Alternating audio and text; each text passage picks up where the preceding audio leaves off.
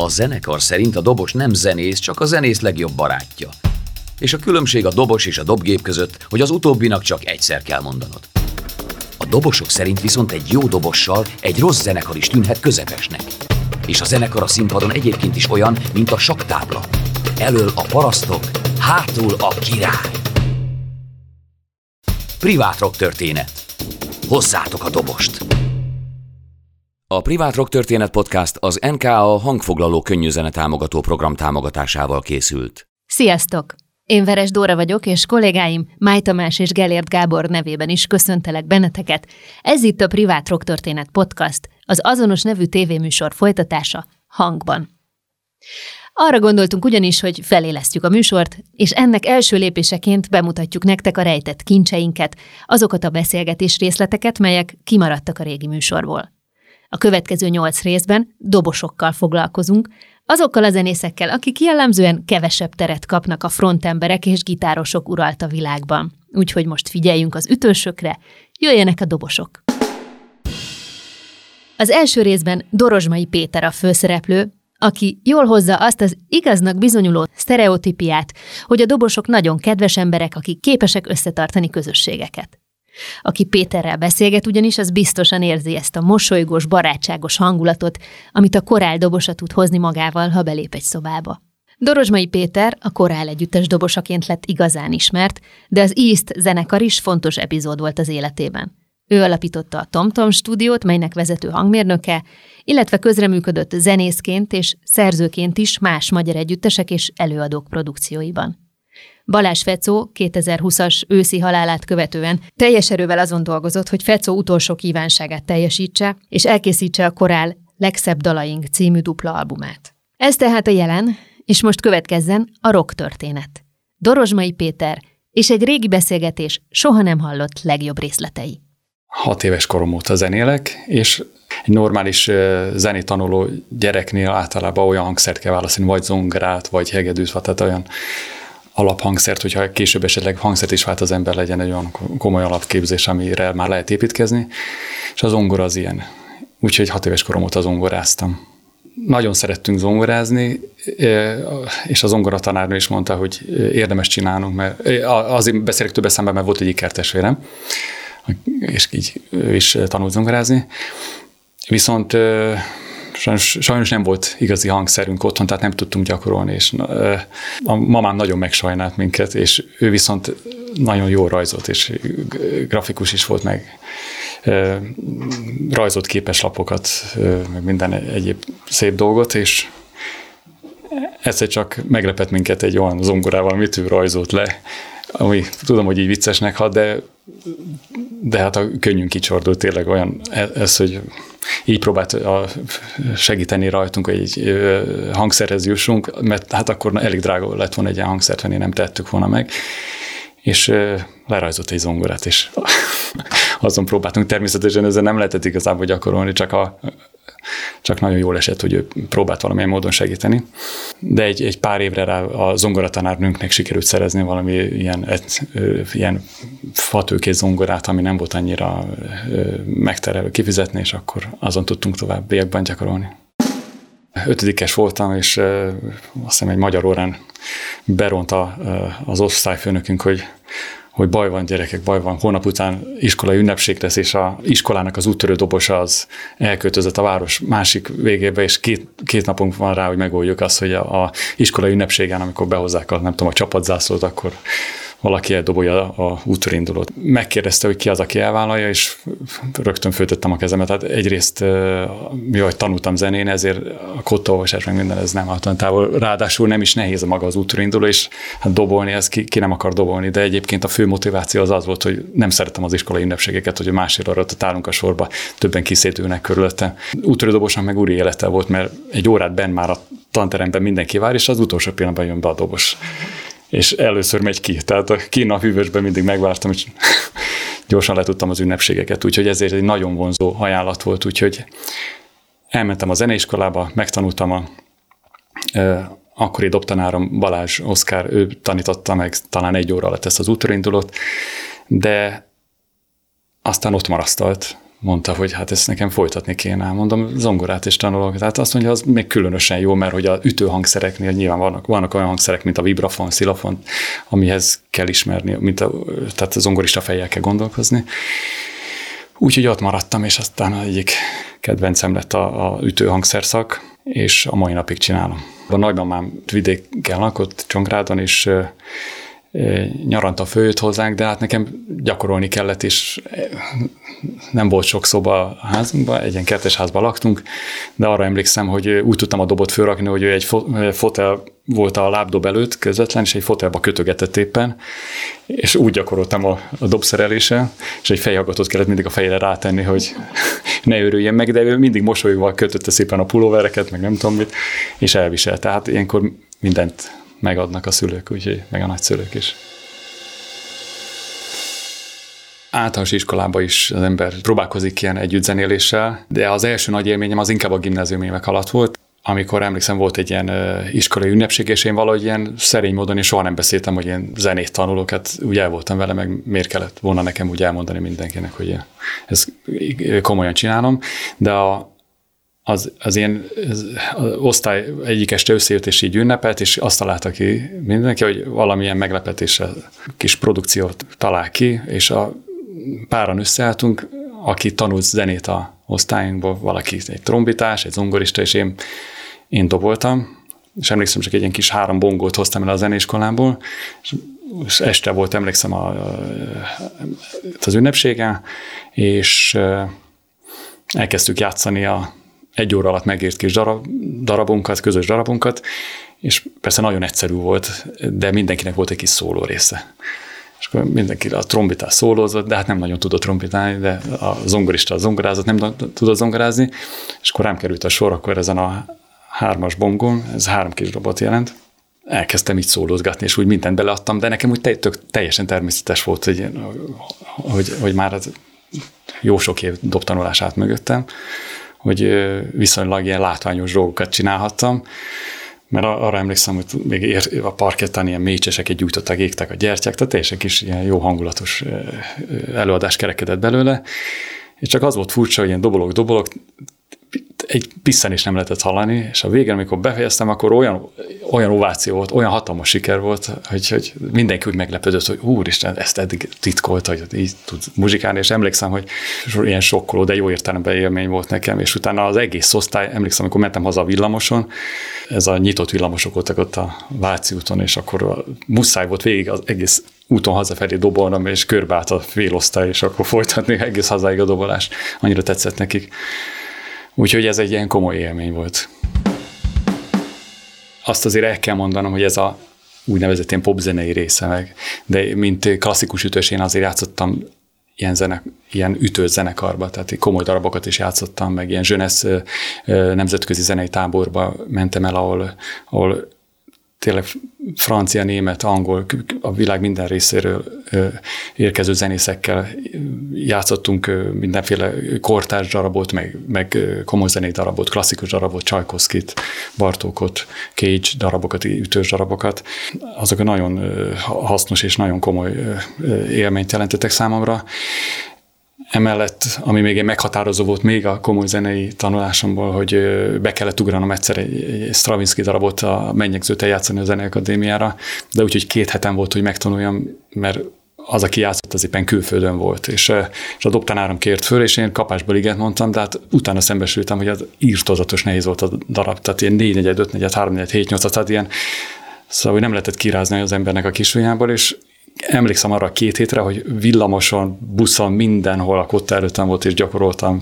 Több farkaskutya, emlékszem, rámugrott a, a metró, mert nem tudták, hogy miért dobolok a lábammal. És ott, hogy az ember lábán ott feküdt a kutya, de egy idő után olyan ideges lett, hogy mit dobolok az óra előtt. De ez, ez az intenzív két hétnek megvolt az eredmény, és az előadások nagyon jól lementek, és ez nagyon jó érzés volt, hogy így ilyen feladatot az ember meg tudott oldani. A popzené része meg úgy volt, hogy a gimibe természetesen voltak ilyen péntek esti összejövetelek, és akkor ott kötelező volt egy zenekart összehozni, és emlékszem, hogy volt egy Teenager nevű zenekar, aki akinek olyan tagjai voltak, mint például Takács Domi, aki ma, ma, a mai napig énekel, a Kacor volt, aki a Beatrice-be gitározott, a Vedres Józsi, és én voltam a ö, dobos, és hát ott egy ilyen iskolában nagyon hálás közönsége van az embernek. És viszonylag jó muzsikáltunk, és nagy sikerünk volt, és ez egy nagyon jó praxis ad egyébként, tehát hogy minden pénteken összejöttünk és játszottunk, természetesen fűszerezve olyan, ö, olyan ö, versenyekkel, hogy mentek a gimnáziumok között, különböző, melyik giminek van jobb zenekar, és akkor elhívtuk az egyik zenekart, és akkor mindig mentek ezek a párbajok, ezt a, nagyon élveztem ezt az egész ö, fortyogó világot, vagy pezsgő világot, úgyhogy ö, hogy így tettek a gimnázium évek. Érettségi után jazz tanszakra jelentkeztem, ott folytattam a felsőfokú zenei tanulmányokat, és, és ahogy bekerültem a jazz tanszakra, azt hiszem pár hónapra rá egy ilyen meseszerű volt az egész, egy ilyen cetli fogadott a egy kertesházba laktunk, az ajtóba mentem haza, hogy azonnal hívjam fel a Fischer Lacit, mert dobos keres a Korál együttes ezzel a... És akkor fél háromkor holnap találkozunk, ha nem tudom melyik benzinkútnál ott római fürdőn. És hát ez, ez akkor egy elmondhatatlan nagy álom volt, hogy akkor bekerülni egy olyan zenekarba, aki ilyen, ilyen profi, és, és már akkor komoly sikereket értek el a Fecóék. Úgyhogy én elmentem erre a találkozóra, nem felejtem el, egy biciklivel mentem ki, a biciklivázon egy lány volt, ilyenkor, aki a mai napig a párom, és emlékszem, hogy meg, meglátták, hogy nagy, hosszú, lobogó, vörös hajjal, ott bringával érkeztem, és vázon egy csaj, akkor már, már Fischer Lacin láttam, hogy igen, ő a mi emberünk. Elvezettem őket a, a kertesházban, volt egy dobszerelés, és akkor akkori basszusgitáros a Scholler Zsolt, meg a Fischer Laci, meg a Fecó, így hárman különböző feladatokat adtak. Úgy. De annyira vicces volt, mert ilyen nagyon, igazából ők, mivel nem dobosok, ők nem tudták, hogy hogy kell egy ilyen, kvázi egy ilyen vizsgát megcsinálni, hogy, és akkor mondtak ilyeneket, hogy ötöt üssél a jobb lábaddal, hármat a ballal, nyolcat a jobb kezeddel. Szerintem még ők se tudták volna kontrollálni, mit dobolok, de mind, minden ilyen feladatot valahogy megoldottam nekik. Igazából szerintem ott dőlt el a dolog, hogy három számot mutattak, és nagyon-nagyon gyorsan megcsináltuk. Tehát tényleg a Fecó leült a zongorához, és pár perc alatt eljátszottam azokat a számokat, amire gondoltak, és ott, ott mivel az idő is sürgette őket, és nem tudom, két hét volt rá, hogy a, a, akkor volt a Budai Ifjúsági Parkban így kitűzött koncert, az első koncert. És hát ez egy... nagyon szoros határidő volt akkor egy komplett műsort megtanulni, és aztán csak egy ilyen bejátszó koncert volt előtte, egy ilyen kisebb helyen, és ők úgy látták, hogy én ezt a feladatot meg tudom addig oldani, emberileg meg mindent, hát amennyi idő alatt ilyenkor szimpatikusnak lenni, egymásnak szimpatikusak voltunk, és, és azt, mond, azt mondták, hogy beleférek a csapatba, próbáljuk meg együtt. Két hetes próba után ez rögtön egy ilyen komoly megmérettetés volt, és a Budai Ifjúsági Parkban játszottunk, de hát akkor még nem volt ez a profi technikai, technikus gárda, hogy előre mindent beállítanak, csak fő kell menni és játszani.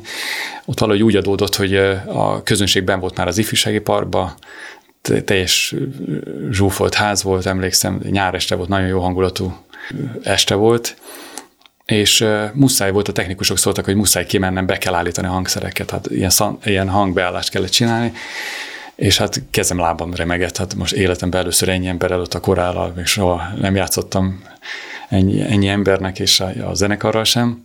Egyetlen egy nagyon pici bejátszó bulink volt valahol a Dunakanyarban, már nem is emlékszem, hogy hol, egy kis klubba, de... De hát kimentem, és akkor elkezdtem a lábdobot rúgdosni, üsd a lábat. Igen, a közönség persze tudta, hogy új dobos van, és kíváncsiak voltak, hogy ki lesz az új jövevény. Akkor népszerű volt nagyon a zenekar. Elkezdődött a lábdobbal, pergővel, ütöttem, ütöttem, és akkor emlékszem, hogy beszólt a, a, a keverő ember, hogy na akkor most létszeres, játsszál úgy mindenen egyszerre. Én csak arra emlékszem, hogy elkezdtem így dobolni, és egy ilyen kisebb dobszoló kerekedett belőle, és ugyanaz, mint annak idején a gimnáziumban, hogy egyszer csak ilyen néma csönd lesz, mondom, úristen, itt végem van most, itt pusztulok rögtön, mert nem tudtam, hogy mi ez a nagy csönd, és emlékszem, hogy letettem a dobverőt, akkor olyan, olyan fülsiketítő sikítás volt az, a, a, ott az Ifjúsági Parkban, olyan, olyan taps volt, és olyan, e, olyan e, olyan öröm sugárzott felém, úgy éreztem legalábbis, hogy, hogy ott még mielőtt egy hangot játszott volna a zenekar, ott, ott megnyertük azt, azt az, az, aznap, az esti csatát, aznap esti csatát, úgyhogy sok kedvenc koncertem volt, meg hát sok fele játszottunk, hát ilyen nagy koncert itt a persze rögtön mondhatnám, hogy ez a Budai Ifjúsági Park, ez egy olyan ö, mély nyomot hagyott bennem, hogy ez egyik kedvenc koncertem volt, de mondhatnám a, a kis stadioni koncerteket, ahol rengeteg ember volt, és, és a, emlékszem, hogy ott is eső ellenére is, mert volt, hogy el, elindult az eső, és a, pont a Ne állj meg sohát játszottuk, elerett az eső, de a dobszóló végére biztos olyan hatása volt, hogy az eső elállt, vagy nem tudom. És ö, a hihetetlen hangulatú koncert élmény volt az is, de mondhatnám a, a külföldi koncerteket is. Például Kubában nagyon jó volt játszani, mert Kubában ott nekik ez a korál muzsikája, hát az semmit nem mondott nyilvánvaló, de hát ott a, a ritmus a vérükben van, és mindig, amikor a, a dobszóló volt, hát annak volt talán a legnagyobb siker, és azt mindig élveztem, mert a, az európai fejjel való dobos gondolkodás más, mint az ottani latin gondolkodás, és nekem a latin dobolás nagyon izgalmas és érdekes, és újszerű volt, nekik meg, nekik meg ezt tetszett, és mindig nagyon nagy sikere volt, és ezt azt nagyon élveztem, hogy tetszik nekik. Nem volt akkor a lemezboltokban olyan dömping, mint most, hanem megjelent egy hónapban, nem tudom, egy, egy darab bakelit, mondjuk csak, csak nagyságrendben volt, tehát volt nyolc-tíz zenekar talán, aki, aki kiadhatott egy lemezt. Lehet, hogy nem pontos a szám, de a lényeg az, hogy sokkal kevesebb. Tehát az egy sokkal nagyobb esemény volt, ha megjelent egy, egy, egy új anyag. És viszonylag gyorsan, miután belekerül, bekerültem a zenekarba, elkészítettük az első lemezt. Tehát a Hungaroton akkor megkaptuk a, a, a, úgymond a, a szabad utat, hogy engedélyt, hogy fővehessünk egy lemezt, ami nagy, nagyon nagy élmény volt, és egy új dolog számomra is, hogy bemenni a stúdióba, és úristen, mi lesz, hogy lesz. De azt, hogy az ember elkészít egy lemezt, és az a boltokban ott utána kint van, egy olyan hatalmas ö, sikert hozott a zenekarnak, hogy, ö, hogy természetesen hatalmas változás hozott mindenkinek az életébe. Úgyhogy ö, meg sokszorozottak a, a koncertmeghívások, az utcán utána fordulnak az embernek, hogy látják a Boriton. Úgyhogy hát nyilvánvaló gyökeres fordulatot hozott, nem beszél arról, hogy ha csak a példányszámokat nézzük, hát akkor százötvenezer lemezt adtunk el abból. Hát most, most kétezer-hatban hétezer-ötszáz az aranylemez adta. Tehát a, ott a, azt hiszem a három ilyen komolyabb lemezből, a első három nagy korál lemezből az négyszázötvenezer körül ment, ez a rettenetes nagy szám. És ennek arányos volt a siker is. Mindenkit vártak rajongók, és a koncertek után tényleg számtalan, rengeteg rajongó jött. Ha turnéba voltunk, akkor ott vártak a szállodába, és hát komoly ilyen házi bulik, meg mindenféle spontán történet szerveződött, de hát ez ezzel jár. Én úgy emlékszem, hogy a Fischer Lacika volt a leg... mindig általában váltotta így a barátnőket, és arra emlékszem, hogy néha már úgy összekavarta, hogy ki, melyik barátnőt hívta este, amikor a mikrobuszból kiszállt, és emlékszem, kiraktuk a, a lakásába, és akkor, hogy ment be a lépcsőházba, néha nem kapcsolta fel a villanyt, és már várták a barátnők, de egyik este úgy volt, hogy kettő együtt ment, és csak ilyen reti, retikű csatára emlék, emlékszünk, amikor két barátnő összeverekedett a Fischer Laci. Azóta emlegetjük. Ő olyan természete van neki, hogy nagyon toleráns, és soha nem volt a normális mértéknél jobban féltékeny, úgyhogy ő látta, hogy, hogy szeretem csinálni, mit csinálok, és ezt elfogadta, hogy ez a szakma, ez azzal jár, hogy az embernek sok rajongója van, és sok csaj várja utána a koncert öltözőjébe, vagy a kijáratnál, úgyhogy de de ezt én kultúrát módon kezeltük mindig, tehát nem, én se hoztam, oda-vissza nem hoztuk egymást olyan helyzetbe, hogy ebből bármiféle konfliktus lett volna, úgyhogy úgy szerencsére ez, ez, ezzel nem volt soha probléma. Komolyan soha nem gondoltam volna, hogy nekem, egy, egy zenész persze szeretne külföldre kimenni és kín sikereket elérni, de a diszitálás gondolatos igazából komoly formában nem fogalmazódott meg bennem soha. Én jól éreztem itthon magamat. Lehet, hogyha nem így alakult volna az életem, akkor, akkor ez a szándék meg lett volna. Olyanok voltak, hogy a, hogy a, a, a gyerekemnek meglegyen az a lehetősége, hogy hogy egy kicsit szabadabban mozog én így a világban, és olyanokra gondoltam, hogy azt kellene csinálni, hogyha majd szülés előtt egy hónappal, akkor menjünk, ültessük fel a repülőre a ugye a mamát, és akkor, ha kínszületik mondjuk Amerikába, akkor, akkor az ottani törvények szerint akkor ilyen kettős állampolgársága van, és akkor szabadon, szabadabban mozoghat. Ilyenekre gondoltam, de hát ez nem, ez ilyen önzetlen módon inkább a fiamra gondoltam, nem, nem magamra. Volt, hogy ilyen úgynevezett ellenzenekaroktól idézőjelben, tehát konkurens zenekaroktól ajánlatot kaptam, hogy menjek át dobolni. Emlékszem, annak idején még az Edda keresett meg, hogy mi lenne, hogyha átmennék, csak hát ez, ez, ez, ez, ez abban az időben ez ilyen, majdnem ilyen árulással felért volna ez a dolog, és ahogy a lelkiismeretem nem engedte volna. Akkor lehet, amikor még hívtak ráadásul, talán még egy ilyen nagyon sikeres zenekar is volt az Edda. És emlékszem, hogy behívtak a annak idén még a Pesti Est szerkesztőségébe a, a Bálint Péter és a Fábián Tibi, hogy, hogy őt ilyen kvázi kapcsolattartó közvetítsen, hogy megpróbáltak rábeszélni, hogy hát, ha esetleg rávesz, rávennének arra, hogy a Eddába elmenjek dobolni, de én persze szeretem az Eddát, még nem volt erre semmi bajom, de hát ez inkább ilyen kikopott ez a dolog, tehát nem volt ilyen éles váltás. Én, én legalábbis nem így éltem meg, hogy na most akkor most vége a világnak, és egyik pillanatra a másikra abba hagytuk.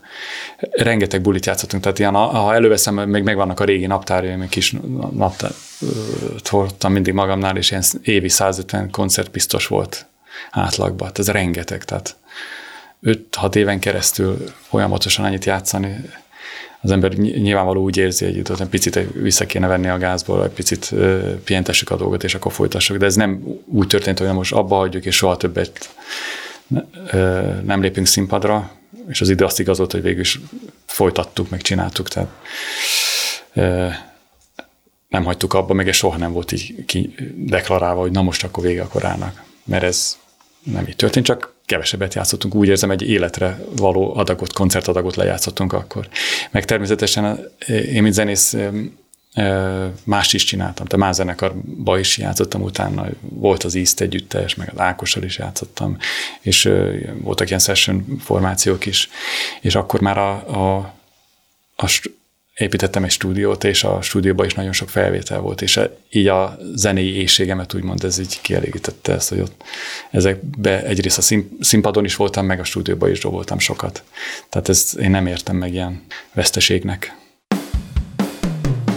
Amikor a kis stadion, azt hiszem, az kilencvenhétben volt, és ott színpadra álltunk, nem tudom hány év után. Ott nagyon jókor jöttünk vissza, mert a közönség is úgy jött el, hogy újra a gyerek fölidézze azokat az éveket, amikor ő ott csápoltak a koncerteken, és ott az, az megható volt, hogy énekelték a, ugyanúgy a dalokat.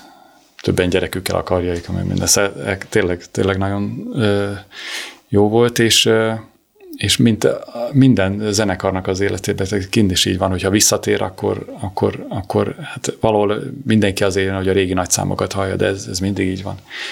És, és arra meg eljönnek, és mi meg ezt betartottuk, és nyilvánvaló, amellett, hogy játszottunk új lemezről új számokat, és azért mindig a régi nagy slágereket kötelező eljátszani. Ez olyan, mint egy, nem tudom, egy család nyilvánvaló, hogy, hogy mindenkinek vannak persze nyűgei, meg hibái, meg gyenge pontjai, meg rossz napjai, de hogyha ismer az ember a másikat, akkor, akkor ezt elfogadja, és, és bizonyos szituációkban nem nagyítja ezt akkorára, hogy ebből olyan konfliktus kerekedjen, hogy az megkeserítse a, a egymás közti viszonyt, vagy a egymás közti életet. Nem is tudom, hogy ha az egyesével végignézem a tagokat, hogy nem is volt olyan, olyan szituáció, hogy valamilyen véremenő vita legyen. Persze ilyen egészséges viták vannak, hogy így kéne csinálni, úgy kéne csinálni, de, de soha nem mérgesedett el. A Fecó nagyon jó muzsikus, ezért nagyon tisztelem, tehát a mai napig, ha ő egy jó hemond szóló kell, vagy, vagy akár zongorázni, akkor őt nagyon szívesen hív a más zenefelvételre is, és ez nagyon tiszteletre méltó, hogy valaki ennyire képzett muzsikus, és ösztönösen is nagyon jól érzi ezt. Emberileg meg mindig toleráns volt mindenkivel a zenekaron belül, ő a zenekarvezető egyébként, de ezzel soha nem élt vissza, hogy úgy diktáljon, hogy az embernek ilyen rossz érzése legyen, és hogyha segíteni kellett akár a tagokon bármilyen módon, akkor ezt ő megtette. Tehát ezért a Fecót nagyon tisztelem és szeretem is. Ha tovább megyünk, a Fischer Lacit meg azért szeretjük itt a zenekarban, mert ő kisebb szegmensét látja így a, a dolgoknak azon belül, tehát mint egy ilyen zenészt, szeretett nagyon, nem tudom, csajozni, szerette az otthoni dolgokat jó kézbe tartani, jó erősítője legyen, jó wifi, és akkor neki ez egy jó, jó bulikat csináljon, tehát körülbelül ebbe a, ebbe a közegbe mozgott, ami, amivel semmi baj nincs, de ebből nem is nagyon szokott kilépni. De nagyon jó, jó indulatú, és nagyon, nagyon jó ember, tényleg jó vele barátságban lenni. A Samu meg a, tényleg a zenekarban olyan humorérzéke van, hogy folyamatos jókedvről gondoskodik, tehát amióta ismerem a Samut, állandóan, állandóan csak jókedv van körülötte, úgyhogy ha csak ezt nézzük már, ez, ez, ez magában nagyon jó. Amellett persze mindenki, a Lacika is, meg a, a Samu is nagyon jó muzsikus, és, és a, a, a zenei együttlétek is teljesen rendben voltak. Nagyon gyorsan tudtunk dolgozni, soha nem voltak hosszú, fárasztó próbák, indokolatlan hosszú fárasztó próbák, úgy érte. És, és emiatt, mivel az emberi oldala és meg a szakmai oldala is rendben volt, ezért volt egy ilyen nagyon jó kapcsolat, barátság mindannyian közt. Samu nagyon jó barátom, hát amikor a előző basszusgitáros elment, akkor azért is gondoltam, hogy a Samut kellene a zenekarba elhívni. Előtt egy másik zenekarba játszott, szóval a Vastapsba, és akkor talán egy ilyen tánza fesztiválon, pont a Homok a szélben játszottuk, akkor ő a Vastapssal lépett föl azon a tánza fesztiválon, és akkor utána az Öltözőbe. Azt hiszem, akkor kérdeztem meg, hogy nincs, nincs kedve esetleg váltani és hozzánk jönni, és ő örömmel igen mondott. A Samuval sok ilyen házi bulin összeértünk, ott a hegyen lakott még, és a, hozta nagy kannában ilyen ribizlibor, azt hiszem, ami volt a nagypapájától, és akkor hosszú estéken elbeszélgettünk, hogy nagyon jó ilyen házi buli élmények vannak, és ö, egyszerűen jó zenész, jól érzi az ember vele magát, és ez kézenfekvő, hogy akkor elhívja őt, hogyha éppen kell egy, egy basszusgitáros a zenekarba. Én ezt úgy elfogadtam mindig, hogy ez egy ilyen zenekar, ilyen romantikus, egy kicsit rockos, de soha nem éreztem, hogy ezt most gyökeresen meg kéne változtatni. Szerintem nem is lett volna hiteles, ha most elkezdünk ilyen, ilyen nagyon-nagyon kemény rockzenét játszani. Azt szerintem nem a Fecó lett volna, meg nem, nem a többi zenész itt biztos, hogy levetette volna magát, mint egy idegen testet.